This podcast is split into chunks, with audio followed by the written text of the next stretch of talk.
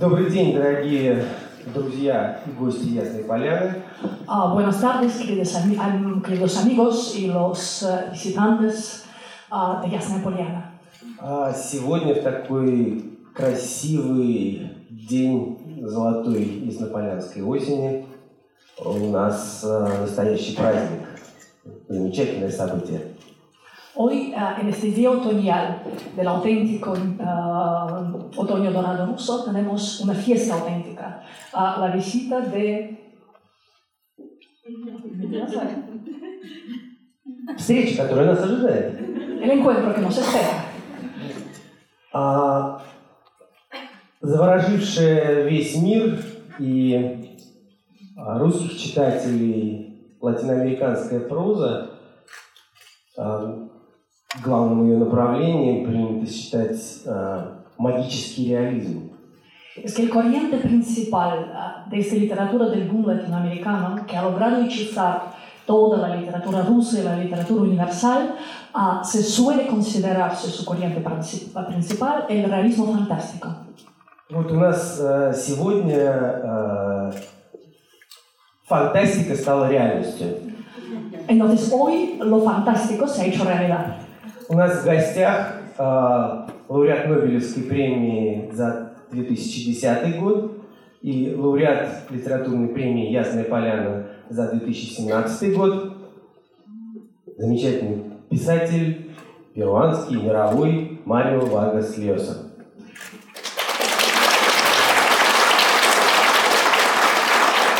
Tenemos aquí hoy el premio Nobel del año 2010 y el premio Yasna Paleana de este año del año 2017, el gran escritor peruano, el gran escritor universal, Mario Vargas Llosa.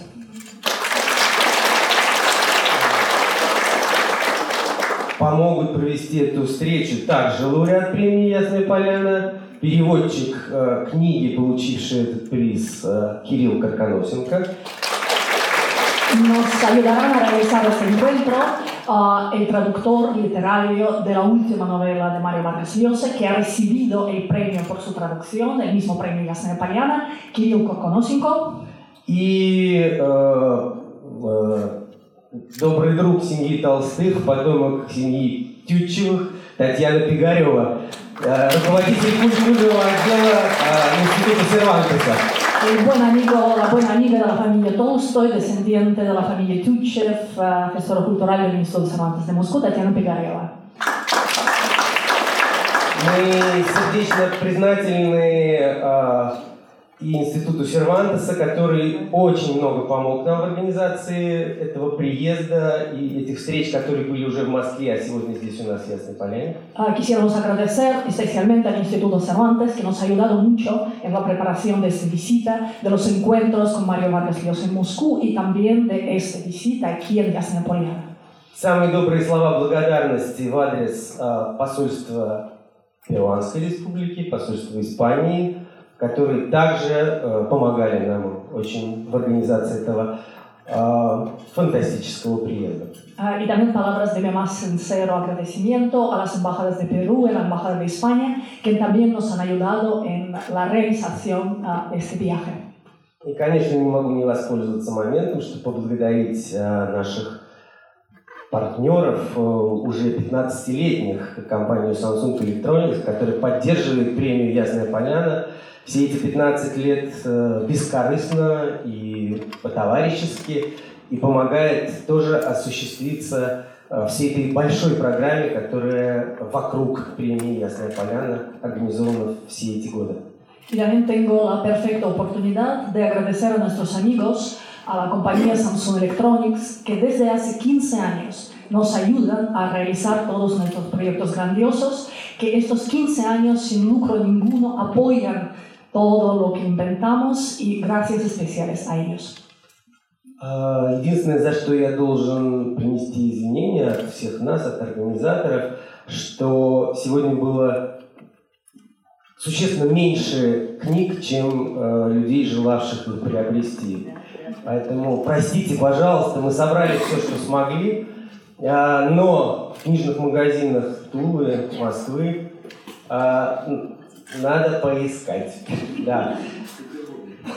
Y lo único uh, que tenemos que pedir disculpas por, uh, por la falta de libros es que ha habido pocos libros, uh, todos no pudieron comprar, pero hemos arrasado todas las librerías de Tula, todas las librerías de Moscú. Kirill sugiere que, que se podría ir a San, Petersburgo, a San Petersburgo y entonces lo que quedaba en toda la parte central de Rusia ha estado aquí en Гастемполе. Тем не менее, не дразня вас, э, настоятельно рекомендую обязательно найти и прочитать э, романы нашего гостя, если они до сих пор не попадались вам. А я уверен, что здесь читающие люди, которые знают, зачем они сюда пришли. И я действительно очень э, полюбил вот этот роман «Скромный герой», который удостоен премии «Ясная поляна», потому что, как я сказал на церемонии в Большом театре, это то, что сегодня так необходимо человечеству. Как можно больше скромных героев. Uh, y entonces uh, creo que la falta de libros hoy podría ser el acicate para todos los lectores aquí presentes y estoy seguro que los que están aquí son los grandes lectores y si todavía no han descubierto la obra de María Vargas Llosa tenéis la oportunidad de hacerlo en el futuro. Voy a decir sinceramente que yo personalmente me he enamorado de la, de la novela El héroe discreto que ha sido uh, premiada porque lo que yo comenté en el discurso del Teatro Bolshoi que este libro, uh, su protagonista es un héroe discreto, el héroe discreto, la figura que tan necesita uh, la cultura actual y la literatura actual también rusa. Uh, такие люди, те люди, которые не совершая сверхъестественных подвигов, не летая в космос и не защищая с оружием в руках какие-то идеалы, не появляясь в глянцевых журналах и на экранах телевидения, каждый день в своей простой жизни делают главное дело, отстаивают человеческое достоинство. Estos héroes discretos que en su vida uh, habitual no vuelan al espacio cósmico, ni defienden sus ideales con las armas en las manos, no aparecen en las listas de lujo, uh, sino que uh, en su día a día están haciendo lo más importante que tiene que hacer una persona, es defender uh, su propio honor, ser un héroe discreto.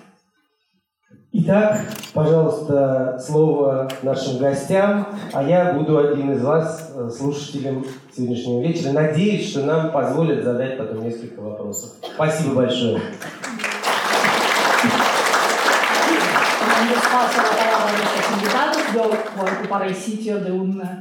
simple visitante de esta fiesta, pero espero que a lo mejor me dejen hacer alguna pregunta en el final. Le apuntamos. Когда я так говорю, меня слышно, да? Cuando hablo así se me oye. Bueno, Mario, quisiera hablar de literatura, porque todavía me quedan muchas, muchas preguntas. А, Мария, я буду задавать вопросы о литературе, потому что у меня после перевода осталось очень много вопросов. Y quiero hablar, quiero empezar con el título de la novela.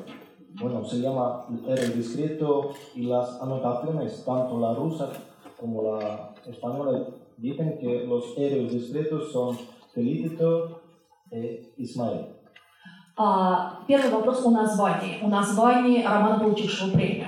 Он называется «Скромный герой», и в аннотации, как в русской, так и в испанской, сказано, что два скромных героя этого романа – это Фелисито и Исмаэль. Pues ahora que la novela está escrita, publicada, se vende, uh, está traducida, ¿puedes comentar quién es el héroe discreto de la novela?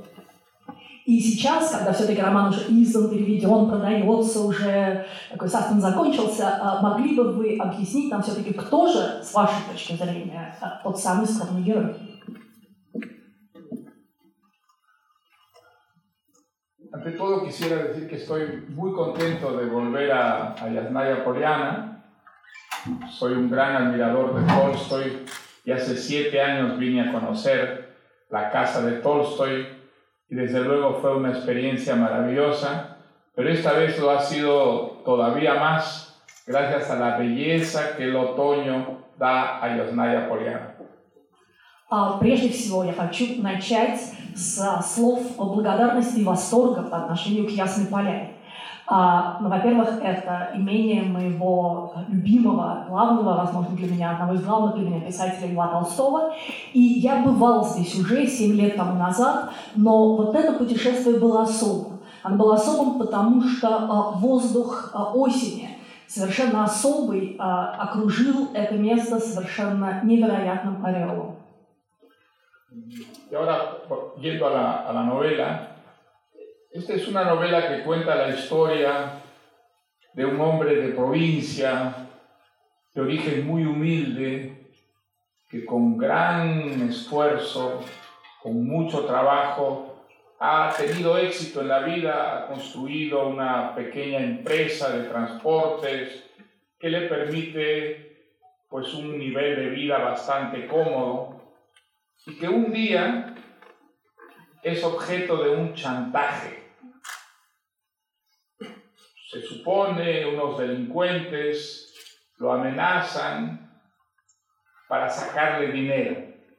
Él se enfrenta por primera vez en su vida a un riesgo muy grande si no obedece a estos criminales.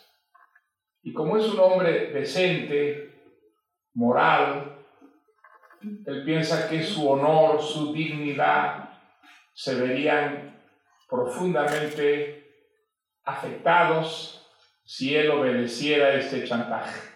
Y entonces decide resistir, correr el riesgo para defender su dignidad y su honor.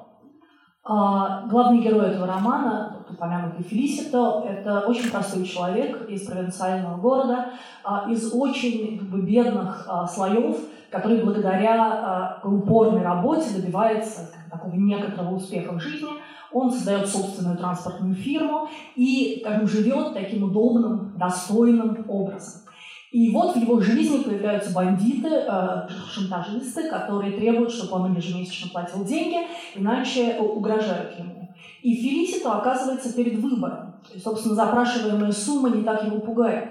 Его скорее пугает то, что он может потерять честь, свою позицию в жизни, позицию честного человека. И он э, идет на риск, он э, начинает сопротивляться этому шантажу и защищая прежде всего свое простое человеческое достоинство.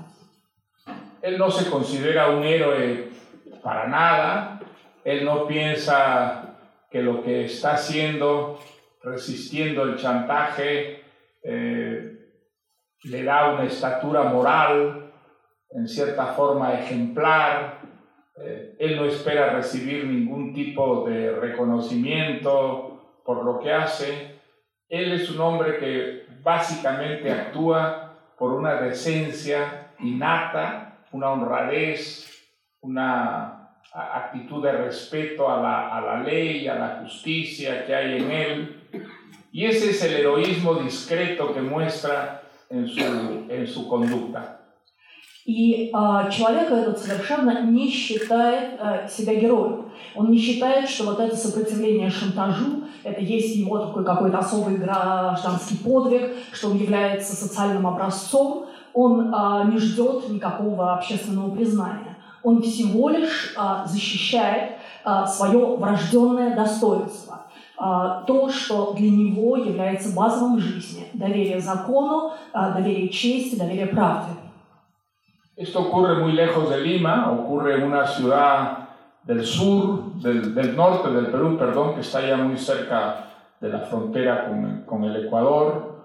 Una ciudad que yo conocí cuando era todavía muy pequeña, muy modesta, y que ha ido creciendo y modernizándose con los años, y que vive en cierta forma como en el Perú de la época, un periodo de prosperidad, eh, de optimismo cara al, futuro. Eh, es un periodo más bien positivo de la historia peruana en la que ese hombre, por una parte, vive un momento feliz en su vida y de pronto descubre que la felicidad no es nunca completa, que tiene también sus... Eh, contrapartes, riesgos, desgracias, infelicidades. Una situación que lo pone a prueba y muestra lo que hay en él justamente de dignidad, de, de honor, de sentido de la responsabilidad frente a la, a la justicia.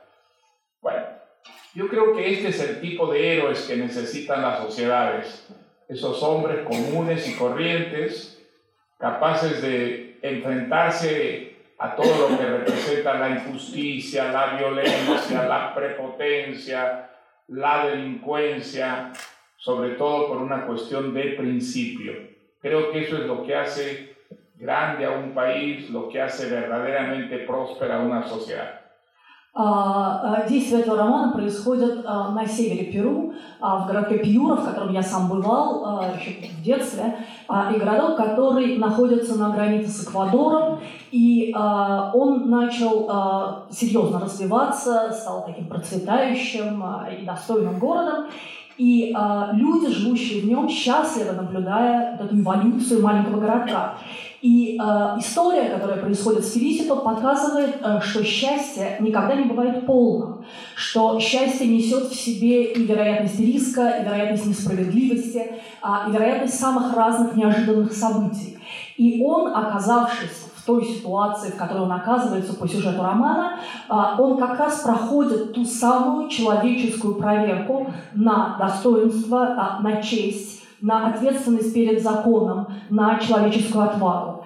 То есть это и есть как бы, тот самый а, настоящий герой, которые и составляют как бы, фундамент общества, которые следуют изначальным принципам человеческого бытия и какие э, герои, которые так необходимы э, для всех обществ, э, которые э, должны позитивно развиваться.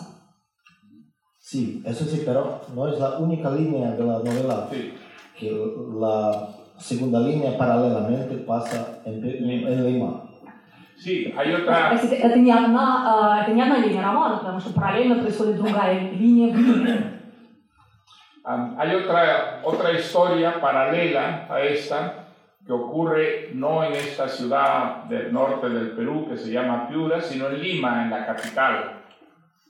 Y el personaje allí es muy distinto de este modesto empresario es un hombre muy refinado, muy cultivado, que aunque trabaja en una empresa comercial, en una compañía de seguros, se ha creado un mundo privado de gran refinamiento cultural. Es un hombre que ama la música, que ama la literatura, que ama la pintura. Y esta vida secreta que tiene en su casa es la para él la verdadera vida aunque tenga que dedicar la mayor parte de su tiempo a una actividad empresarial. А, и вот этот второй персонаж, а, который живет уже не в провинциальном городке, в Пьюре на севере а, Перу, а живет в столице, в Лиме.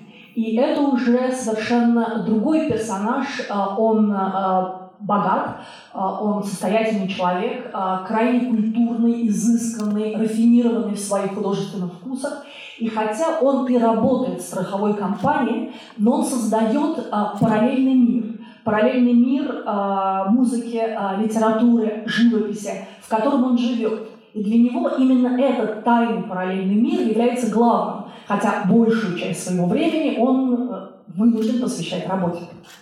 Este señor refinado, cultivado, tiene un hijo, un niño, eh, que para él es sumamente inquietante porque este niño actúa como si estuviera en contacto con fuerzas que no son de este mundo. Y él no llega nunca a descubrir si realmente este niño está jugando con él o efectivamente tiene contacto con fuerzas que están digamos, fuera del mundo objetivo, fuera del mundo material. Eh, este es uno de los eh, suspensos que hay a lo largo de la historia. И вот этот вот рафинированный культурный человек, он сосуществует со своим сыном, который как будто бы параллельно живет в ином мире. он как будто бы связан с такими нематериальными, нереальными силами. И а, герой не понимает, а, на самом ли деле он в контакте с вот этими загадочными силами, внеземными силами, или это всего лишь игра, в которую он пытается его вовлечь. Todas las novelas que he escrito en su proyecto inicial eran una historia, pero poco a poco, y para mí ese es uno de los grandes encantos que tiene la novela, una vez que comienzo a escribir esa historia, siempre surgen otras historias que o complementan o contradicen la historia primera, y al final para mí una novela es siempre como un árbol o un bosque de historias que se mezclan, se separan, Em, y toda esa, esa complejidad que me parece que es muy característica del género novelístico es lo que para mí significa quizá lo más fascinante y lo más misterioso del género novelesco. Когда я начинаю писать роман, я всегда пишу одну единственную историю. Я ее задумываю, потом начинаю ее развивать, и постепенно возникают другие параллельные а, каким-то отзвуком, которые пересекаются с этой главной историей. И появляется такое сложное дерево или сложный лес а, литературных сюжетов. И а, мне кажется, что именно вот эта вот сложность, непредсказуемость и многоплановость а, такого жанра, как роман, и придает ему а, невероятную притягательность и невероятный интерес среди читателей. Y puede saberse de dónde surgió este personaje fantástico, el enigmático Edilberto Torres, porque lleva un apellido tan extravagante, un nombre tan extravagante y un apellido tan común Torres. А вопрос, а вот откуда взялся вот этот вроде бы такой из другого мира являющийся человек, которого в романе зовут Эдильберто Торрес? Эдильберто – это имя очень экстраординарное, то есть такое странное, неожиданное. А Торрес – это такой Иванов Петров Сидоров, то есть башня, дословно. ¿Tú crees que Edilberto Torres existe? No estoy seguro, no А, а ты, переводчик, думаешь, что вообще Дон Эдильберто существовал? А, я сомневаюсь, поэтому и спросил. Yo tampoco estoy seguro si existe o no existe. Tal vez existe, tal vez no. Eh, la única referencia que tenemos de Gilberto Torres es este niño, es el testimonio de este niño. Y este niño es muy imaginativo, como suelen ser los niños, y nunca está claro si dice o no dice la verdad. Algunos críticos piensan que la dice, otros críticos piensan que no la dice, de tal manera que yo estoy todavía muy inseguro y si alguno de ustedes lee la novela y me lo puede confirmar, pues yo estaría realmente encantado porque es una duda que me persigue desde que escribí esta historia. Uh, знаете, я и сам не знаю. Uh, и вся информация об этом в таком мифическом, э, странном персонаже Гilberto Торресе приходит к нам только через ребенка. Он о нем рассказывает, а ребенок фантазер, как это присуще детям. И поэтому я, например, тоже до сих пор не знаю, вообще существовал он или нет. Скажу честно, одни критики стоят за то, что он существовал. Другие критики, что его вовсе не было. А я пока сомневаюсь, на какую сторону встать. Поэтому, если кто-то из вас, прочитая роман, поймет это точно, напишите мне, пожалуйста. Hablando de niños, eh, en la novela hay uh, cinco hijos, cinco hijos de tres personajes principales y ninguna hija. ¿Por qué así? ¿Es una coincidencia? А, если уж речь зашла о детях. А, в этом романе есть пять потомков, пять детей, а, которые дети трех персонажей. Но они все мальчики, сыновья. Почему ни одной девочки? ¿Es позиция или совпадение? No es porque tenga ningún prejuicio contra las mujeres, todo lo contrario, las mujeres me gustan mucho más que los hombres también. А, ну, прежде всего, это вовсе не потому, что у меня какие-то предрассудки по отношению к женщинам. Признаюсь вам, что женщины мне нравятся очень и гораздо больше мужчин. De otro plano, ya sé que eres una persona muy leída en la literatura rusa, más que algunos rusos, supongo. А еще важный вопрос. Я знаю, что вы очень много читали русской литературы, возможно, вообще побольше, чем многие русские. Ya sé que has leído El Maestro Margarita de Maestro. Margarita. Знаю, что даже мастера Маргариту Булгакова читал наш гость. Y me pregunta, Creo ¿cuándo, ¿cuándo eh, has leído esta novela por primera vez? ¿Antes de escribir tu tía Julia y escribirlo o después? Porque tienen algo de paralelo. el maestro y Margarita. А, un Sí, segundo lo- la traducción. el- А, un- un segundito. А, вопрос такой. А, когда вы прочли «Мастера и Маргариту»? До того, как написали тет- тетушку Хулию и Писаху или после? Потому что вот в этом знаменитом романе Мария Варгас Льоса, с точки зрения переводчика, есть а, совпадения сюжетные с «Мастером и Маргаритой». Eh, Leí El Maestro y Margarita eh, a mediados de los años 60 cuando salió en inglés. Fue un libro que tuvo un enorme éxito en los, eh, en los Estados Unidos y también en, en Inglaterra, donde yo viví en esa época. Y la verdad que la novela me, me impresionó muchísimo por esa mezcla de, en primer lugar, pues es la, la recreación de un mito muy antiguo, y por otra parte es una novela en la que se mezcla la realidad y la fantasía eh, de una manera muy parecida a la del realismo mágico latinoamericano. ¿no? Entonces, eh, eh, sí, he, he leído mucho, ah, bueno, eh, mucho literatura rusa, desgraciadamente en traducciones, porque no leo ruso, pero creo que sobre todo en el siglo XIX la narrativa rusa fue una de las más ricas del mundo, más diversas, y particularmente para el tipo de novela que me gusta a mí, que es la novela, pues, entre comillas diríamos la novela total, de gran complejidad, em, de muchas historias que se confunden al final en una sola historia, y novelas que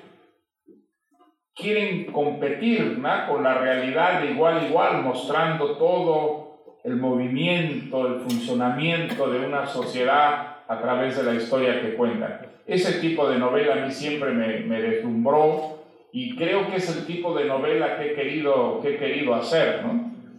А, роман Булгакова я прочел в 60-е годы, тогда, когда он был переведен на английский. Это был роман, а, который пользовался невероятным успехом в Соединенных Штатах и в Англии, а, где я тогда жил. А, И для меня это было настоящим потрясением, потому что, с одной стороны, он берет вот эту древнюю мифическую важнейшую тему а, и потом примешивает в нее множество всевозможных пластов, пластов из реальности, и а, возникает а, вот эта вот смесь а, реальности и фантастики, которая так близка а, духу латиноамериканского романа, вот того самого фантастического реализма, который здесь уже упоминался. А, И для меня, конечно, совершенно решающим было чтение русской литературы XIX века. С моей точки зрения, это была самая богатая и самая блестящая проза той эпохи. И прежде всего а, российские писатели смогли создать то, что я бы назвал тотальным романом. А, Это тот самый роман, который пытается на равных соперничать с реальностью, достраивать реальность и становиться более реальным, чем она сама. И а, для меня это именно тот тип литературы, которым я хотел заниматься. ¿Prefieres leer novelas rusas en inglés o francés? ¿No estás contento con versiones españolas o en español? Depende de las traducciones. Hay traducciones en español que son muy buenas. Por ejemplo, Dostoyevsky tiene un gran traductor, una, eh, y entonces pues esas hay que leerlas en español, pero a Tolstoy, por ejemplo, lo leí primero en francés porque me dijeron que la, la traducción de, la, de, de Guerra y Paz al francés de Tolstoy era una obra maestra como traducción y desde luego debe ser así porque recuerdo todavía el deslumbramiento que significó para mí leer, leer Guerra y Paz en francés. А, а, вопрос, а, как мы видим, в основном вы читаете русскую литературу в английских и французских переводах. Это потому, что испанский хуже. Нет, нет. Ответ, конечно, это все зависит от конкретного перевода. Например, Достоевского я читал на испанском, потому что все знают, что переводы испанские Достоевского совершенно блестящие. Но, например, Толстого «Войну и мир» я читал на французском, потому что когда этот перевод вышел, то все в мире писали, что это просто совершенно гениальный перевод. И я с этим согласен, потому что у меня было ощущение, что я прочел этот роман в оригинале. Volviendo al héroe discreto, si podemos datar la acción, uh, por ejemplo, al final los héroes están discutiendo los piratas del Caribe 2. Podemos decir que Piratas Uh, podemos decir que uh, la acción pasa en el, en el año 2006. А, когда мы можем датировать события, происходящие в а, «Скромном герое». Например, а, персонажи этой книги обсуждают «Пиратов в Карибском море 2». То есть тогда примерно у нас получается где-то 2006 год. А когда все-таки происходит действие? Sí, yo creo que más o menos eh, la, la historia está situada en esa época es decir, ha quedado atrás ya el periodo terrible de, las, de la revolución, de las guerras civiles, de la, eh, del terrorismo que tuvimos en el Perú durante por lo menos 10 años, eh, la dictadura ha quedado también atrás, la dictadura terminó el año 2000, o sea, el Perú vive un momento de, de paz, de serenidad, y sobre todo de desarrollo económico. Hay un momento, es un periodo en el que había una especie de confianza en la sociedad y eso trajo un movimiento económico muy, muy positivo. O sea que esa es más o menos la época de la historia. Да, все совершенно правильно. Действие примерно происходит вот это в районе 2006 года. Почему? Это а, такой особый период, когда в Перу а, закончилась эпоха революций, гражданских войн, терроризма, а, эпоха, которая длилась около 10 лет. А, это время, когда заканчивается диктатура, 2002 год, и страна начинает новый виток своего развития. Это скачок а, такого доверия по отношению к будущему, это экономическое развитие страны, это вот именно вот тот позитивный миг, когда кажется, что все может быть хорошо, когда люди верят в будущее. Nos encontramos en la novela con varios personajes de tus novelas anteriores y con la familia de Don Rigoberto, por ejemplo. Uh, pero han pasado muchos años desde la aparición um, del elogio a la madrastra. Uh, parece que Conchito no creció nada, o creció un poquito. ¿Y, y sus padres maduraron? La gran, э, например, э, в этом романе очень часто встречаются персонажи а, ваших других вещей. А, например, Гоберто появляется несколько раз. А вопрос все-таки похвала мальчики была написана довольно давно. И, например, Пончито, кажется, там чуть-чуть подрос, но как-то не слишком, а родители, например, его постарели ли они. То есть все-таки это связь с теми же персонажами или как бы тяжелина. Yo tengo una relación curiosa con mis propios personajes, los personajes de las historias que he escrito. Eh, algunos desaparecen cuando termina la historia y no vuelven más. Y en cambio, algunos otros, como por ejemplo eh, Fonchito, el padre de Fonchito, eh, un policía que se llama Lituma, reaparecen en otras historias y, y, no es una cosa forzada, es una cosa natural, porque cuando voy a escribir esas historias, esos personajes reaparecen, se presentan como ofreciéndose, diciéndome, estamos aquí, no nos has aprovechado bastante, puedes aprovecharnos mejor todavía en esta historia, y entonces se reaparecen y generalmente reaparecen con la misma edad que tenían en la historia anterior. No han crecido, no han eh, evolucionado, siguen allí tal cual. Y entonces por eso es que eso es posible hacerlo en la novela. En la vida real pues no es posible. Pasa el tiempo y uno envejece, pero en la maravillosa realidad de la literatura, uno puede mantenerse con la misma edad, desafiando al tiempo y, y derrotándola. Creo que yo lo descubrí leyendo a Alejandro Dumas, un autor que marcó muchísimo mi infancia, mi, mi adolescencia. Me acuerdo sobre todo la serie de los mosqueteros de Dumas, que yo leí en estado de trance en mi, en mi niñez. Bueno, pues ahí a pesar de que pasan muchísimos, 20 años entre la primera y segunda historia, y después entre la segunda historia y los tres volúmenes del Visconde de Bragelón, pasan como 10 años. Y sin embargo los mosqueteros siempre jóvenes, siempre grandes peleadores, grandes espadachines. Así que esa es la superioridad de la, de la realidad de la literatura con la realidad en la que vivimos. ¿no? А, да, а, у меня такая особая связь с моими старыми персонажами. А, наверное, всех моих персонажей можно разделить на две группы. Первые появляются, а, роман заканчивается, они исчезают навсегда. Они выполнили свою роль. А вторые, как, например, а, Фунчито, его отец, например, полицейский, которого зовут Литума, они а, почему-то появляются довольно часто. Причем происходит это не нарочито. Не то, что я специально думаю, куда бы вставить какого-то персонажа. Они, как любые романные персонажи, живут своей жизнью. Они начинают так стучаться и говорить, ты вообще нами еще не до конца воспользовался, мы вполне еще можем доиграть наши роли. И а, как-то совершенно естественно вклиниваются в а, ткань повествования. И поскольку вклиниваются они, то чаще всего они вклиниваются ровно в том возрасте, в котором они существовали в своих предыдущих э, литературных инкарнациях. И, э, и это э, возможно делать только в, э, в литературе. К сожалению, в жизни все мы стареем, и этот трюк, невоз, трюк невозможен. А в литературе время идет совершенно иначе. Это и есть вот та самая реальная магия литературы, э, которая так меня завораживает. И, возможно, я получила это как раз наследство от любимого читателя моего детства, Александра Дюма, а, когда ты читаешь э, там три мушкетера, потом через 20 лет а они примерно такие же, потом переходишь к трем томам Виконта де Брожелона, а они все еще сражаются, э, скачут, и вроде бы ничего особенного с ними не происходило. А, это магия литературы.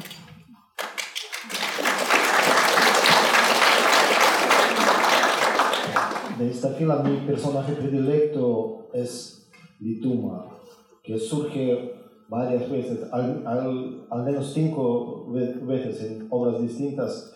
Parece eterno y siempre es bueno y no siempre gana. Si te gusta también Lituma, ¿por qué surge tantas veces? Si tiene algo de autobiografismo. No, para nada. Литума, no, para, para nada, perdón. А, а, вот мой, например, любимый персонаж а, это а, полицейский Литума, который появляется, например, в пяти разных вещах а, Варгаса Льоса. А, почему а, вот именно он, вот этот полицейский Литума, который не всегда торжествует, который иногда проигрывает, становится таким главным героем? В нем есть что-то автобиографичное или что-то особое? Lituma es un guardia civil, un policía de muy eh, bajo nivel, eh, que es una buena persona, tiene, es un hombre de buena entraña, eh, tiende a, a, ser honesto, a ser buena persona, tiene unos instintos que no son retorcidos, nada de eso, es una persona más bien sana y diríamos honesta. Eh, ¿Por qué aparece tantas veces en mis novelas? Pues no lo sé, es un personaje de esos que a mí como, me, como que me, me persigue, es un personaje que quizá yo no he aprovechado bastante, que como se siente insatisfecho del tratamiento que le he dado, vuelve siempre a meterse en mis otras historias. Viene por sí mismo, sin tu voluntad. Bueno, viene, digamos, cuando uno, cuando uno está escribiendo una novela, la, la voluntad solo tiene una intervención parcial. Muchas cosas vienen de la, de la parte más oscura de la personalidad, emociones, instintos. A veces el subconsciente abre unas puertas y salen de allí algunos fantasmas.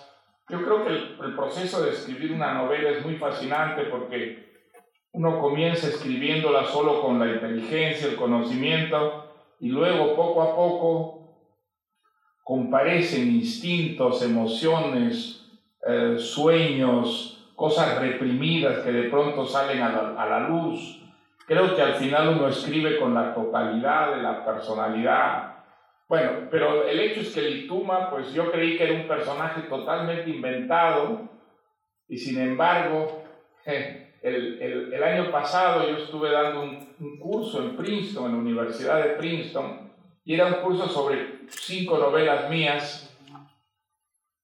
Y un estudiante presentó un trabajo que para mí fue sorprendente porque descubrió, esos investigadores literarios son peligrosísimos, eh, descubrió que yo había escrito un artículo cuando era muy joven, recordando a un policía, a un guardia civil, que cuidaba la esquina de la casa donde yo vivía en Piura, y que yo le tenía mucha simpatía a este guardia porque cantaba, y tenía una voz muy divertida, buena voz, y cantaba una canción que era muy popular cuando yo era niño, que era Muñequita Linda.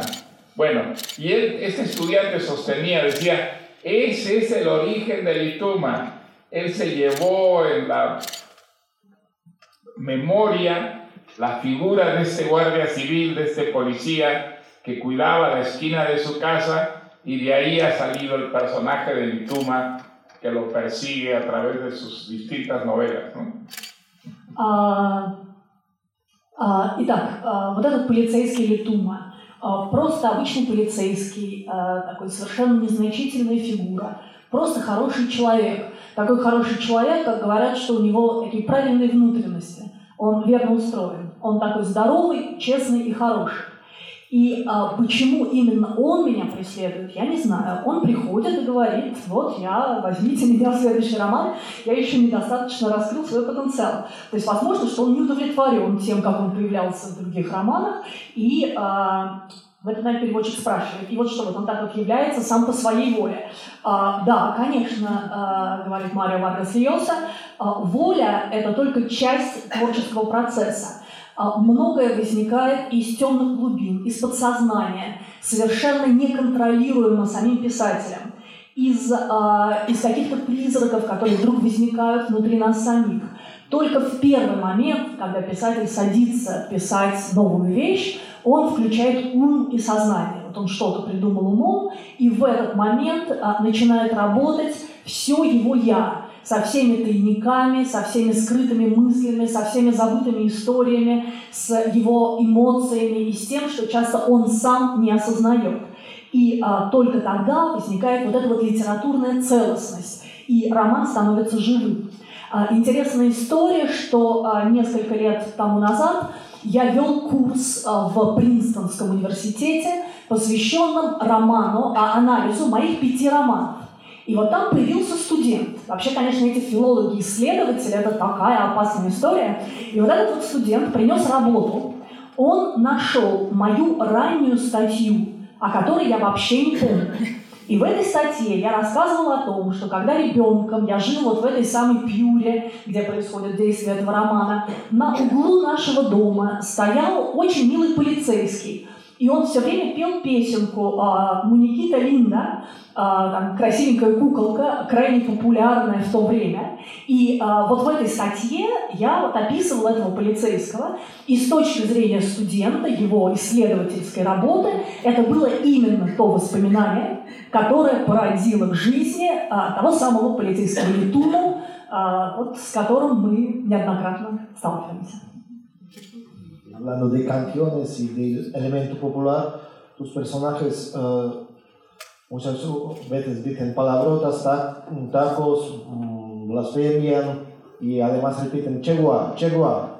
Uh, este elemento, si es autobiográfico, tú también uh, dices palabrotas y exclamas chegua, nunca te he oído. Вопрос персонажа в ваших романах очень часто употребляют такие неприличные слова, ругаются, выражаются так очень крепко, и плюс еще повторяют вот такое непереводимое выражение «чегуа». Вот в этом есть что-то автобиографичное. Вот разговаривая с вами, я как-то не заметил в вашей речи никаких вторжений из обсценной лексики. Chegua es una expresión muy típica de Piura, de ese, esa ciudad del norte del Perú, donde se habla un español con una música especial.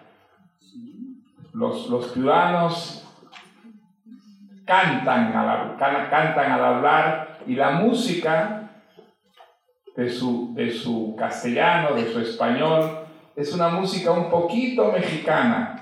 Eh, para mí ha sido muy, muy divertido, digamos, tratar de recrear sin convertir eso en un motivo pues eh, central de la historia, ni mucho menos la manera de hablar de los piuranos. Eh, las palabrotas son una expresión muy corriente, muy frecuente, digamos, eh, en todos los sectores sociales hay sus palabrotas típicas, y entonces cuando uno cuenta una historia de una manera realista no puede evitar las palabrotas, pero siempre hay un peligro y es que la palabrota se convierta en algo más importante que el personaje. Eh, el personaje queda como derrotado por la palabrota y la palabrota es lo más eh, eh, visible. entonces, si uno no quiere que la palabrota se convierta en el personaje de la historia, hay que tratar las palabrotas de una manera muy cuidadosa, muy cautelosa. Eh, al mismo tiempo creo que las, palabrotas pueden expresar la psicología de un personaje, el sector social del que, del que procede. en esos casos la palabrota es muy funcional, pero si uno se excede y la palabrota pasa a convertirse en el tema de la historia, la historia queda como rebajada, como mediatizada, relegada a un segundo plano. De tal manera que yo sí utilizo palabrotas, por supuesto, pero siempre con una, con una gran cautela para impedir que la palabrota sumerja al personaje y el personaje se reduzca a ser las palabrotas que pronuncie, ¿no? А, вот это вот выражение чегуа, которое упомянул Кирилл, это типичное выражение как раз э, города Пьюры, а, в которой я сам жил э, и которое описывается в этом романе. Э, это просто восклицание, а, но которое отражает вот эту особую музыкальность языка в Пьюре, потому что там язык, наверное, по своей э, такой музыкальной фактуре напоминает мексиканскую версию кастильского испанского языка. И вот эту вот особую певучесть я пытался передавать в диалогах э, романа. Что касается ругательств, то понятно, что манера речи очень важна для романа. И э, вообще ругательство в испанском языке – это вещь совершенно нормальная и обычная. Свои ругательства существуют а, в, каждом социальной, в каждой социальной группе, в каждой профессиональной среде, и поэтому ругательство становится очень важным а, маркером языка персонажа. Но, с другой стороны, работая с а, такой лексикой, нужно быть очень внимательным, чтобы ругательства не вылезли на первый план и не заслонили своего персонажа. Потому что персонаж может быть разбит вот этой чрезмерностью лексики. И поэтому с ними нужно работать с таким удивительным мастерством, а, по-настоящему ювелирным. Но они крайне важны. Они крайне важны для а, психологии персонажа, они крайне важны для описания того социального круга, к которому персонаж принадлежит. Но всегда, когда они слишком выходят на первый план, история начинает обрушиваться. И, э, и они могут э, оттолкнуть историю на второй план. Поэтому очень важно э, работать с особо, вниматель, особо внимательно и с большим мастерством. Hay una novela muy famosa de la literatura española que es eh, Tirano Banderas de Valle Inclán. Es una de las primeras novelas sobre un dictador, sobre una dictadura, que inaugura en cierta forma toda una corriente. Y allí hay un episodio donde una palabrota desempeña un papel absolutamente central. Y es una, una escena en la que hay un dictador que habla y habla y dice tonterías y dice frases que no significan nada, pero que a él le suenan como eh, épicas. eh. Entonces hay una descripción larga del discurso de este dictador. Luego, de pronto, termina, hay una pausa que hace él y surge una palabrota de la multitud que lo, que lo está oyendo. Una palabrota que se convierte en el gran personaje del episodio, se convierte en el, en el centro del episodio porque de alguna manera expresa lo que, sin poder decirlo, sin poder manifestarlo, esa masa que lo está escuchando siente verdaderamente respecto a lo que el dictador dice. Y esa es una palabrota que la voy a decir en español. Tu madre. Es un insulto absolutamente feroz, pero que prácticamente desaparece el discurso del dictador y muestra la, la repulsión, el desagrado que merece ese personaje a esa masa que lo escucha y lo aplaude. ¿no? А, интересный пример – это а, роман «Тиран». А, Тиран Бандерас, а, испанского писателя Вальгин Клана, классика конца XIX века, возможно, одно из первых появлений образа диктатора вообще в мировой литературе. И вот там есть очень важный эпизод, где как раз э, вот такое крепкое словцо играет а, решительную роль. А, он прекрасно описывает диктатора, который так абсолютно самовлюбленно произносит некую абсурдную, бессмысленную, эпическую речь, и вот толпа на площади его обреченно слушает, а диктатор любуется собой, как он прекрасно рассуждает, непонятно о чем. И в какой-то момент он делает маленькую паузу, и вдруг из толпы звучит громкое крепкое словцо. И в этот момент весь этот пафос речи диктатора просто обрушивается у нас на глазах. И я вам скажу это слово, это «тумадре», «мать твою», но по-испански это еще как бы сильнее звучит, чем по-русски. И вот это пример, например, очень э, правильный и верно найденный, э, верно найденного литературного регистра. А, так что Y pasando de palabrotas y tira- eh, tiranos a, a los piratas. Yo preparando este- esta entrevista descargué una versión pirata de tu novela El héroe discreto en mi traducción, que también era versión pirata de mi obra. ¿Y qué te opinas de este, esta manera de divulgar las obras eh, literarias? Мы уже поговорили о тиранах, мы поговорили о диктаторах, сейчас поговорим о пиратах. А вот когда я готовилась к этому, этой встрече, а, то я скачал а, пиратскую версию романа на испанском языке и пиратскую версию моего собственного перевода. Вот как вы относитесь к вот этому новому функционированию литературы в сети в пиратских версиях? Las ediciones piratas son una plaga. Desgraciadamente en América Latina todavía hay muchas ediciones piratas. Eh, lo peor de las ediciones piratas no es solamente que estafan al editor, estafan al, al autor, estafan al Estado porque no pagan este, impuestos, contribuciones los editores piratas, sino que lo peor de las ediciones piratas es que muchas veces suprimen capítulos para ganar más dinero con esas ediciones no legales y ilegales. Eh, y es una, una plaga de la que por desgracia, pues eh, pocos países latinoamericanos se libran, ¿no? Eh, está muy extendida, es, eh, y la, la razón por la que hay ediciones piratas es por la indiferencia, el desinterés de los gobiernos, porque es muy fácil detectar las ediciones piratas y ir a la, a la fuente, ¿no? La- una- un libro pirata pues se sigue dónde se imprimió, quién mandó hacer esa impresión, y es muy fácil, sería muy fácil sancionar a los, a los editores piratas, pero como hay una, una cierta indiferencia respecto a a, las ediciones piratas, pues eso afecta muchísimo la vida, la vida literaria, la vida editorial en, en el mundo de la lengua española todavía, ¿no? А, да, да, эти пиратские издания, пиратские интернет-издания – это такое проклятие, от которого очень сложно спастись, освободиться, особенно в Латинской Америке, где а, в большинстве стран а, спокойно продаются и пиратские издания книг.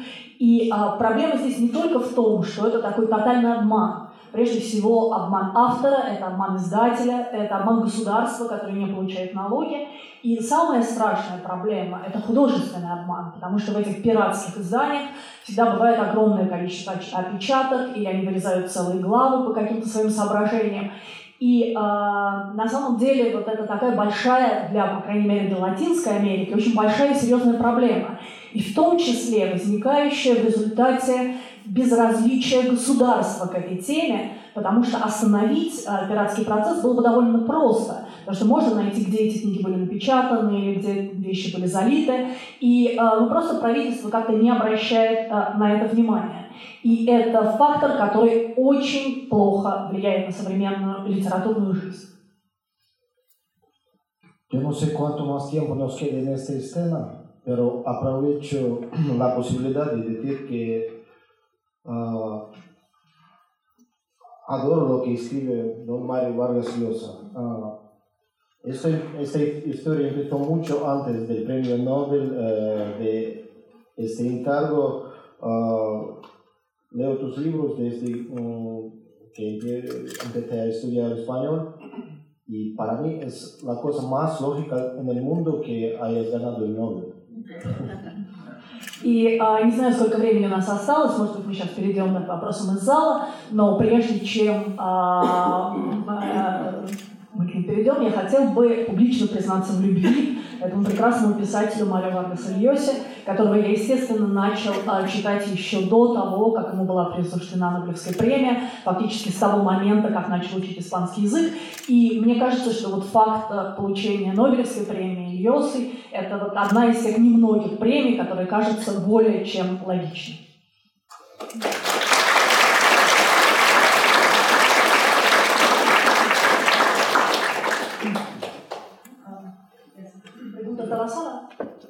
У нас есть время еще поговорить или вопросы из зала? А, Мне кажется, что есть время поговорить. Ну, а можем предоставить слово Владимиру Ильичу, он записывался. Да, ответьте на вопрос, да. Если можно микрофон, не слышно. Давайте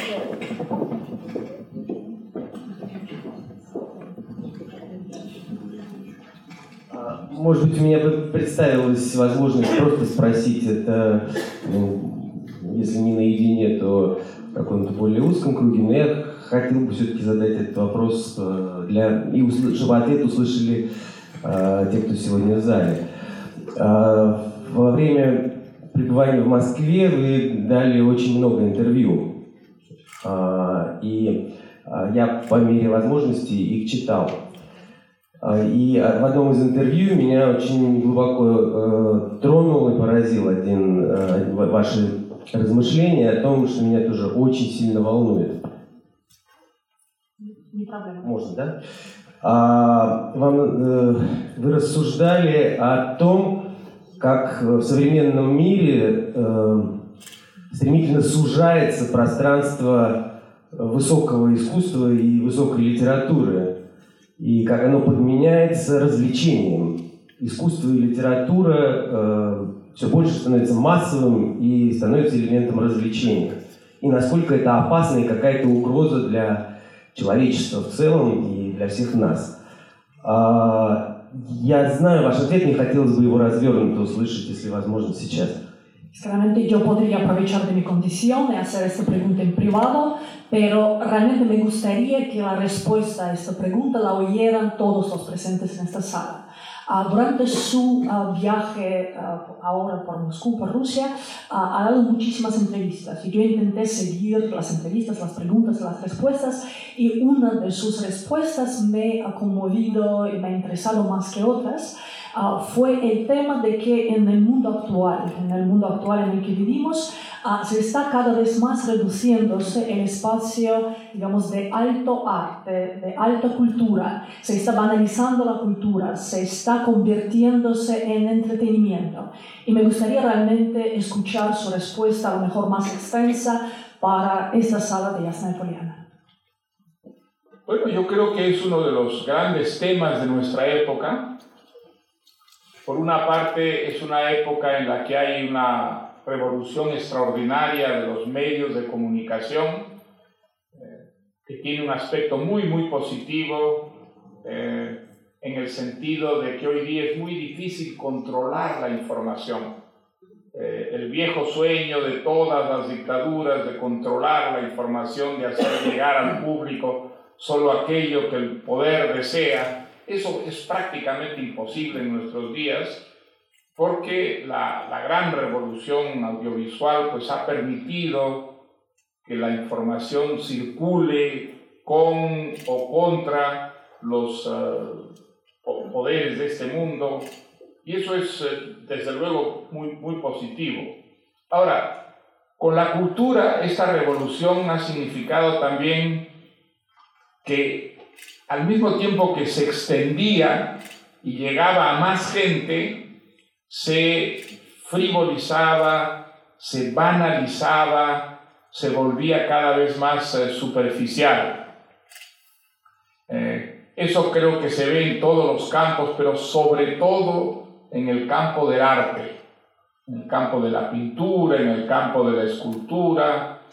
Eh, se ha llegado a una especie de libertad tal que ya es prácticamente imposible saber qué cosa es auténtico, qué cosa es pura imitación, qué cosa es puro exhibicionismo, sin ningún genio, sin ningún talento, sin ningún trabajo artesanal detrás. Y todo eso nos tiene una gran confusión. Ya en ciertos aspectos de la cultura nosotros ya no sabemos qué cosa es bello, qué cosa es feo, qué cosa es genuino y qué cosa es artificial, falso. Eh, hay algunos filósofos que dicen que eso es bueno, porque por fin tenemos una cultura democrática que llega a todo el mundo, una cultura accesible a todos sin excepción. Eh, y yo creo que tiene un gran peligro ese abaratamiento de la cultura, porque si la cultura se vuelve puro entretenimiento, pura diversión, hay otras diversiones que son eh, imbatibles, ¿ah? sobre todo la, audiovisual, la cultura de la imagen. Eh, es una, una, cultura pues muy entretenida, muy divertida, que carece prácticamente de ideas, que carece de principios, y eso yo creo que puede entretener mucho, pero desmoviliza, desarma muchísimo el espíritu crítico, que yo creo ha sido la gran contribución de la cultura al desarrollo de las sociedades y de la, de la humanidad. Мы все стали свидетелями великой революции, которая произошла фактически у нас на глазах. Это, э, это информационная революция, в результате которой э, информацию уже стало невозможно скрыть. То, что долгое время было мечтой любого диктатора, ограничивать доступ к информации, наконец-то стало совершенно невозможным. Но э, у этой революции есть и другая сторона. В результате культура, которая стала распространяться по всем возможным каналам, и исчезли какие-то фильтры отбора принципов и установления градаций, культура пришла к тому, что она начала банализироваться, фриволизироваться, становиться поверхностной. И прежде всего эту трагедию пережило искусство. Это живопись, это скульптура. А вот эта огромная и бесконечная и неконтролируемая свобода а, привезла, привела к тому, что уже невозможно отличить настоящего от фальшивого, высокое искусство от а, какой-то подделки, а, искусство от эксгибиционизма, от выпячивания себя без какой бы то ни было кустарной настоящей основы. И а, очень сложно понять, а, что прекрасное, а что фальшивое. И есть философы, которые говорят, э, что подобная демократизация культуры – это хорошо, потому что она стала абсолютно демократической, абсолютно общедоступной, а, но а, одновременно существует а, опасность такого удешевления, превращения культуры в развлечение. А здесь культуре будет очень сложно спорить например, с аудиовизуальным миром, с миром кино, который является в большинстве своем чистым развлечением, не ставящим уже никаких ни моральных, ни этических, ни глубинных философских вопросов. А, там нет идей. И а, получается, что вот эта вот а, тенденция в культуре разоружает наш критический разум. Вот то самое, что было достигнуто всеми а, творцами всех эпох культуры. Эм, Tolstoy se demoró cinco años en escribir La Guerra y la Paz, trabajando muchísimo. Eh, Flaubert, en Francia, se demoró cinco años en escribir Madame Bovary, que es una obra maestra extraordinaria. Yo creo que hoy en día hay muy pocos novelistas que dedicarían cinco años de su vida a escribir una, novela. Eh, yo hace pocas semanas en Madrid estuve conversando con un científico que me dijo, muy pronto tu oficio va a desaparecer. Le digo, ah, sí. Eh, me dijo, sí, porque dentro de relativamente poco tiempo, las máquinas van a escribir novelas de acuerdo al gusto del público. Y entonces los novelistas van a ser ya eh, completamente anacrónicos, arcaicos. Tú puedes encargarle a una máquina una novela y le das más o menos las características que quieras tener y pues la máquina te va a producir esas novelas. Yo pensé inmediatamente que si llegaba ese momento, prácticamente la literatura habría muerto y desaparecido. Y decidí también que no quería vivir en esa época. А, задумайтесь, Лев Толстой пять лет писал «Войну и мир». А, Густав Флабер а, писал другой величайший роман «Мадам Бавари» тоже в, а, в течение пяти лет. В современном мире а, мало найдется писателей, которые готовы работать над своей вещью в течение такого времени. И совсем недавно я тут в Мадриде разговаривала с неким ученым, который сказал мне, Дамаля, ты должен понимать, что твоя профессия как бы твое мастерство, оно очень скоро исчезнет, потому что скоро можно будет заказать компьютеру а, более-менее сюжет, э, те вкусы массовые, которые в данный момент а, э, доминируют в мире, и компьютер выдаст а, роман на любую возможную тему. И по вкусу времени компьютер будет писать романы. И я как раз задумался над тем, что да, наверное, если вдруг такое, не дай бог, произойдет, то фигура писателя станет таким трагическим анахронизмом. И мне не хотелось бы дожить до этой эпохи.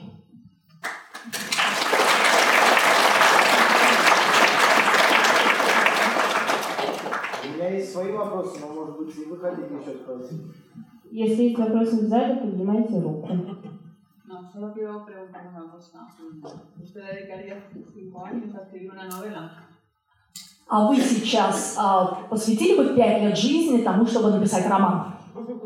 Me he demorado tres en las novelas más ambiciosas. Me he demorado tres años en las novelas más ambiciosas que he escrito, como Conversación en la Catedral y eh, Conversación en la Catedral y La Guerra del Fin del Mundo. Eh, el, el, el gran problema para mí es que no sé si tengo cinco años más para dedicarlos a una, a una novela.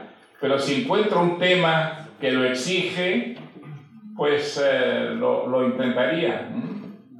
А, ну как, я потратил три года жизни а, на то, чтобы написать каждый из моих, а, наверное, самых крупных и важных романов. А, «Разговор в соборе» и «Война конца света». А сейчас а, я, наверное, просто не знаю, есть ли у меня вот те самые пять лет. Но если вдруг а, я увижу тему, которое стоит того, то, конечно, я за нее возьмусь. Tengo una pregunta muy personal, personal para mí. Ya sé que tu novela ah, El paraíso en la otra esquina todavía no está traducida al ruso. Ah, si quieres, te la pongo en ruso o tienes que consultarlo con tus ah, agentes secretarios. А, я знаю, у меня тут личный, назовем личный вопрос, вот все-таки решусь его задать.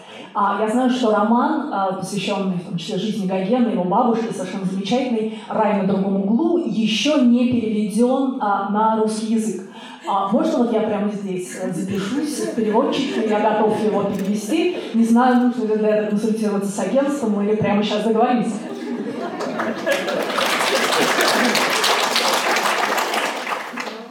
Puedo sintetizar el, el argumento de esa novela, tal vez, a ver si, si abro el apetito a los lectores rusos de novelas. ¿m? А хотите, расскажем сюжет? А, Может быть, тогда вот ваш читательский аппетит прямо сейчас разгорится, и мы провернем предложенное. Iba a ser una novela sobre Flora Tristán, un personaje extraordinario del siglo XIX, una feminista de origen peruano, su padre era, era peruano, que nació en Francia, a quien casaron cuando era muy joven con un señor brutal, abusivo, que la maltrataba. Ella hizo algo que era muy audaz en su tiempo, escapó de su hogar, de su, de su marido, con lo que hubiera tenido cárcel si la pescaban. Y entonces hay 10 años en que desaparece, no hay trazo de ella. Y a los 10 años reaparece convertida en una activista feminista. Y se convierte en una gran revolucionaria que trata de organizar a las mujeres para defender sus derechos, que quiere unir a las mujeres y a los obreros en un gran movimiento internacional para hacer una revolución de la cual resulte una sociedad sin injusticias, sin opresores, sin discriminación, sin prejuicios. Ella quería hacer una revolución pacífica, no violenta, era una mujer completamente eh, opuesta a toda forma de violencia. Y entonces empezó un recorrido por Francia, que fue el de, el de, su última etapa de la vida, porque tenía un cáncer que la fue eh, minando. Y ese, ese periodo es dramático en el caso de ella, porque ella iba a hablarles a los obreros y generalmente las mujeres de los obreros la apedreaban, la insultaban, porque pensaba que iba a inquietarlos, a, a sacarlos de su hogar, de su rutina. Un personaje que a mí me deslumbró mucho desde niño cuando leí una autobiografía que ella escribió que se llama Peregrinaciones de una paria.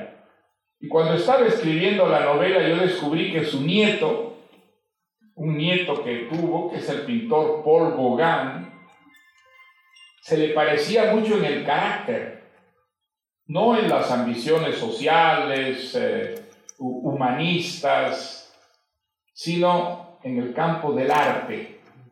Él quiso también hacer una gran revolución en el campo del arte y se entregó en cuerpo y alma a esa...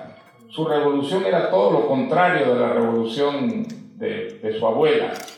Él quería hacer una revolución devolviéndole al arte la fuerza que, según él, tenía el arte primitivo.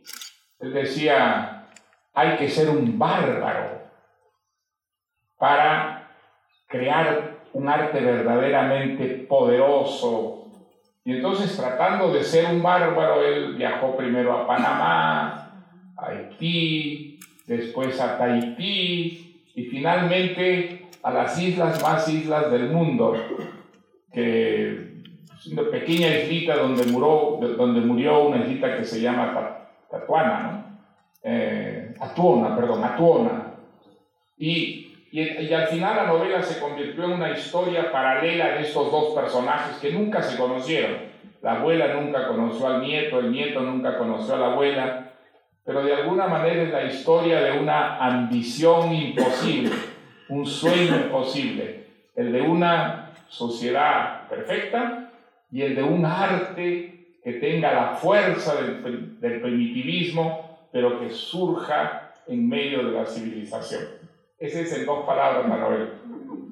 А, а, роман а, рассказывает жизнь реально существовавшего персонажа Фло, а, Флоры Тристаны, а, которая была одной из первых а, таких феминисток-революционеров. Ее отец был перуанцем, но жил во Франции. Ее очень рано выдали замуж э, за такого вот мужика, который к ней крайне диктаторски относился. И она совершает э, для того времени совершенно невозможный, немыслимый поступок. Она убегает из дома. А в то время за это ей грозила бы тюрьма. Десять лет она скрывается, никто не знает, где она. Потом она появляется как а, человек, а, ставший таким убежденным революционером, убежденной феминисткой, которая хочет создать всемирное движение, объединившее бы и женщин, и рабочих в борьбе за идеальный мир, мир социальной справедливости, причем именно мирное движение. Она а, путешествует по всей Франции, убеждая людей вступать вот в это движение и говоря о том, чтобы избежать как раз а, брутальных конфликтов, необходимо а, создавать это мирное движение. Она путешествует по Франции уже в последний период ее жизни, а, ее уже съедает рак, и самое страшное, что те места, куда она приезжает, встречают ее крайне враждебно. Она разговаривает с рабочими, а потом жены рабочих закидывают ее камнями потому что они боятся, что их мужья выйдут из этого как бы, привычного, пусть несправедливого, но все-таки такого понятного существования. Они боятся любых перемен. А, и а, о ее жизни мы знаем из ее автобиографии, существующей, изданной, а, которая называется «Путешествие пари Пилигрима», такое вот странствие пари. И а, я начал писать роман о ней, потому что этот персонаж потряс меня в детские годы. И вдруг я обнаружил, что эта женщина, Флора Тристан, была бабушкой а, Поля Гогена. И удивительно, что в характере Гогена виден тот же самый тип характера. Ведь Гоген стал революционером, революционером в искусстве который хотел вернуть искусству ту самую абсолютную силу, чистоту, независимость, примерно то же самое, что хотела сделать бабушка в мире социальном, а, который искал а, в искусстве вот эту изначальную примитивную брутальность, которая могла бы оживить его, вернуть ему живительную силу искусства настоящего.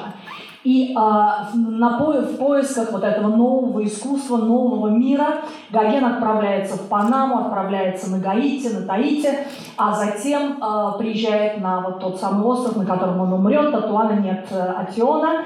И, а, и оказывается, что вот эти две параллельные жизни этих двух людей – а, начинают совпадать, хотя они вообще не были знакомы. Естественно, бабушка никогда не видела внука, он ее тоже никогда не видел. И а, очень важная идея этой книги, линия, которая сплавляет все те многочисленные линии, которые в ней пересекаются, это а, амбиция а, а, преображения мира. Это живительная мечта о невозможном, о том, что мир может быть лучше, искусство тоже.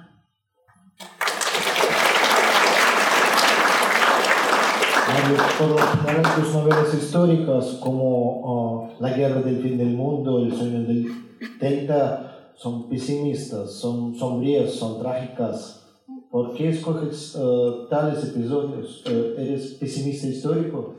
Марио, большинство твоих романов, посвященных реальной истории, каким-то сюжетам современности, они пессимистичны.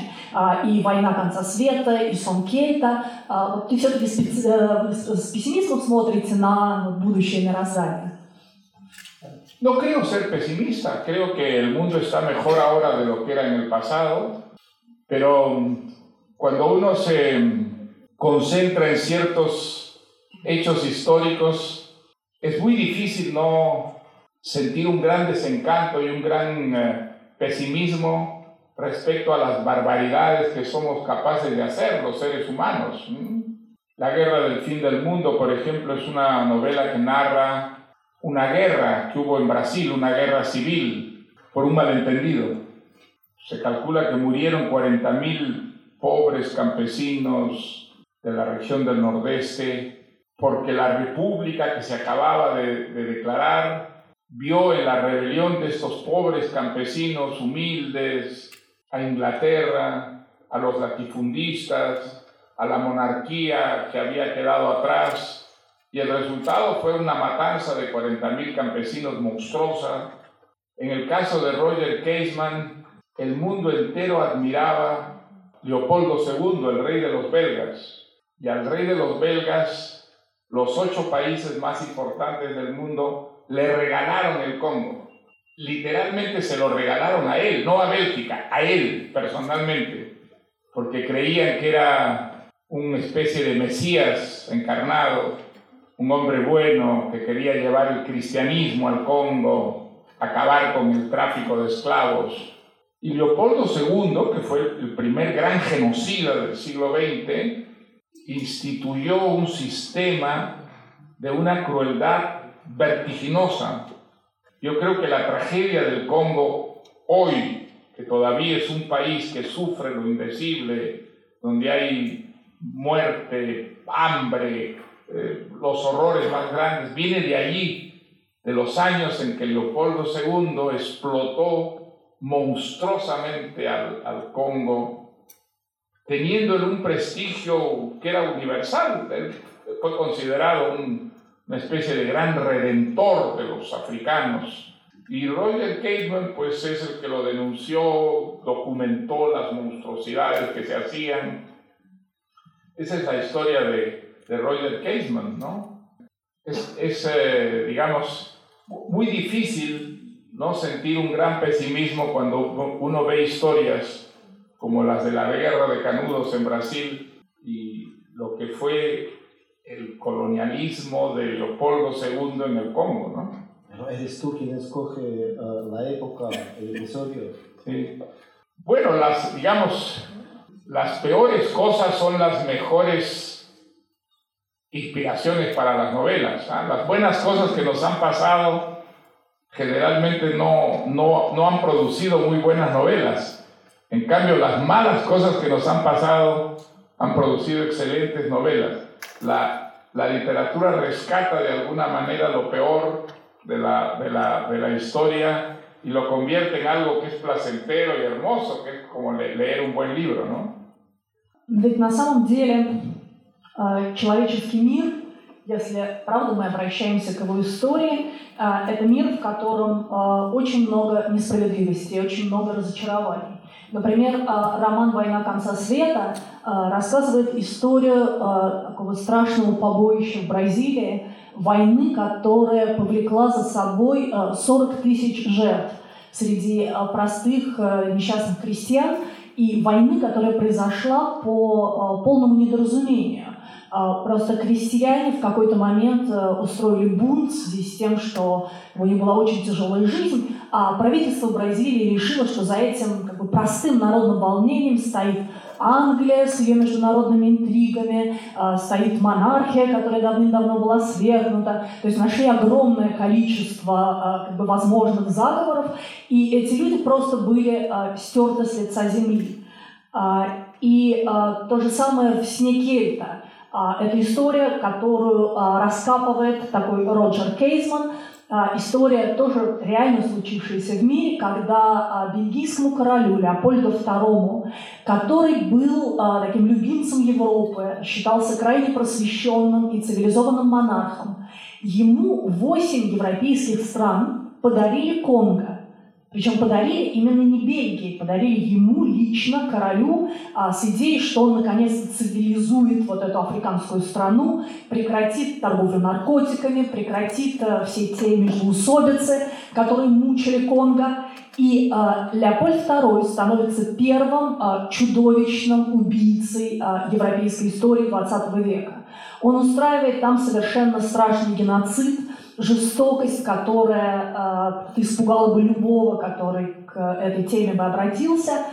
И э, из-за этого происходит и голод, и все те ужасы, которые до сих пор мучают эту страну, которая до сих пор не может войти в ритм какого-то более цивилизованного развития. Все это следствие политики и деяний вот того самого короля, который европейцы считали а, просвещенным монархом и человеком достойным, чтобы навести а, в мире порядок.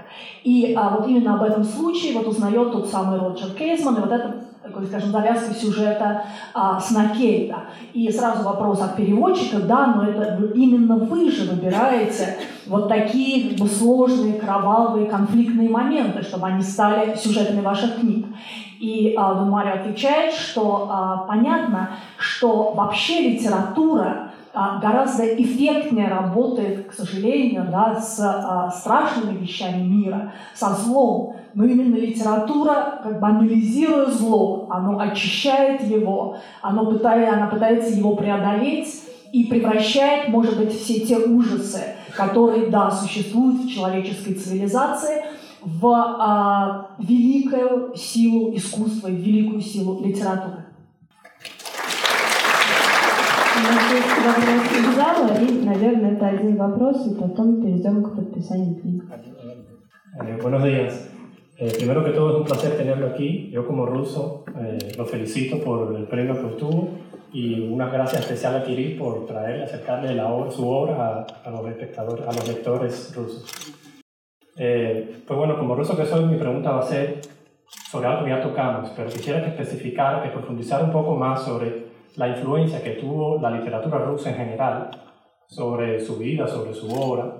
En particular, por ejemplo, no sé si conoce que entre los lectores rusos existe una especie de, no de confrontación, pero de dicotomía entre Tolstoy y Dostoyevsky. Usualmente Tolstoy se lleva a la mayoría de los lectores, ¿no? Como prefiere, la mayoría prefieren a Tolstoy, que no significa que sea mejor, ¿no? Sino simplemente lo, lo caracteriza así. Entonces, ¿usted a qué bando especial se apuntaría? ¿O para usted no existe ese dilema? o por ejemplo su obra preferida, su personaje preferido de la literatura rusa. И más tarde, si me permite, una segunda pregunta. Gracias. Я хотел бы, как русский, прекрасно говорящий по-испански, поблагодарить Кирилла за то, что он перевел эту книгу, и премию «Ясная поляна» за то, что к нам привезли этого прекрасного, замечательного писателя. И хотелось бы все-таки поподробнее узнать о том, какую роль в вашей жизни сыграла русская литература. Например, среди русских читателей существует такая вечная дихотомия между Толстым и Достоевским. То есть все-таки большинство читателей выбирает Толстого, но тем не менее, например, вы в этом споре какую бы точку зрения заняли, и были ли персонажи русской литературы, которые э, серьезно бы повлияли на ваше творчество, и все-таки поподробнее об этой теме. La gran ventaja de la, de la literatura sobre el mundo comercial es que en el mundo comercial, si un producto se impone, elimina a los otros. En el campo de la literatura no es así para nada. Si un libro tiene éxito, crea lectores para los otros libros y entonces las confrontaciones en el mundo de la literatura me parecen totalmente inútiles. Es maravilloso que en una misma época haya escritores de la grandeza de un Tolstoy y un Dostoyevsky. Eso es absolutamente extraordinario. Y la gran ventaja para nosotros los lectores es que podemos quedarnos con los dos. Los dos son grandes escritores, marcaron profundamente su tiempo y han tenido discípulos en el mundo, en el mundo entero que siguen de alguna manera las líneas que marcaron las obras de cada cual. Si yo tengo la obligación de escoger, me quedo más con Tolstoy porque el tipo de literatura que yo quisiera escribir se parece más a la de Tolstoy que a la de Dostoyevsky. Pero yo he leído a Dostoyevsky con una inmensa, digamos, admiración, eh, con verdadero deslumbramiento y terror. Y de terror, porque yo recuerdo, por ejemplo, Los demonios de, de Dostoyevsky. Es un libro que a uno lo acerca a una especie de locura humana que pocos escritores han sido capaces de describir con la extraordinaria lucidez y, digamos, eh, esa especie de elocuencia terrible eh, de los momentos en que Dostoyevsky se acerca a un mundo que ya no es nuestro mundo, que es un mundo que va más allá, que tiene que ver con el espíritu, con el demonio, con, con una otra vida que él, no, él nunca pintó de manera gozosa, sino más bien aterradora, ¿no es verdad? El discurso del gran inquisidor, por ejemplo, ¿dónde es en los hermanos Caramazo? Los hermanos Caramazo, el discurso del gran inquisidor es algo que uno lee con terror, pánico y al mismo tiempo con un extraordinario deslumbramiento hacia un autor que ha sido capaz de convertir en palabras esas sensaciones de, de terror, de crueldad, de, eh, es el infierno encarnado, realmente el que sale de, de, las palabras del gran inquisidor. Ahora, yo tengo una preferencia por Tolstoy porque el tipo de novela que a mí me gustaría hacer tiene que ver con ese tipo de novela total que él creó. Cuando uno lee Ana, Ana Karenina y sobre todo Larry Paz, todo está ahí. Es una sociedad en marcha donde aparecen, digamos, lo más elevado, los poderosos, los palacios, maravillosamente descritos, los salones, los bailes, lo que es la, la vida interior de una clase opulenta, privilegiada, pero también aparece la clase más humilde, el sector más humilde, más marginado, em, los soldados, los pobres soldados. La historia pasa de los palacios a los campos de batalla. Era un maravilloso descriptor, maravilloso descriptor de, la acción, de, de, lo épico que hay en la, en la vida a través de las batallas, cómo están descritas las batallas en la guerra y la paz. Y al mismo tiempo hay una dimensión espiritual, ¿no es cierto? Hay una dimensión espiritual.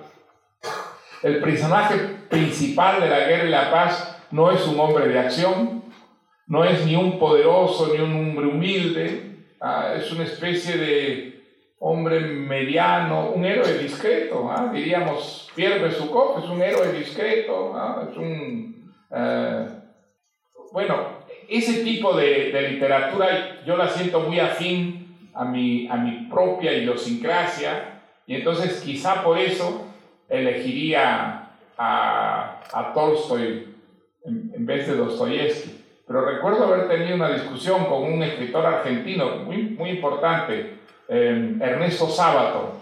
Él era un gran admirador de Dostoyevsky y le parecía algo terrible preferir a Dostoyevsky, a, a, a Tolstoy que a, que a Dostoyevsky. Y me acuerdo haber tenido una interesantísima discusión en la cual discutíamos las razones por las cuales él elegía a Dostoyevsky y yo a Tolstoy. Великое преимущество литературы над миром коммерции в том, что если одна торговая марка побеждает, то она вытесняет все остальные. В литературе ровно наоборот. Если кто-то пишет великий роман, то он только увеличивает количество потенциальных читателей для других великих романов.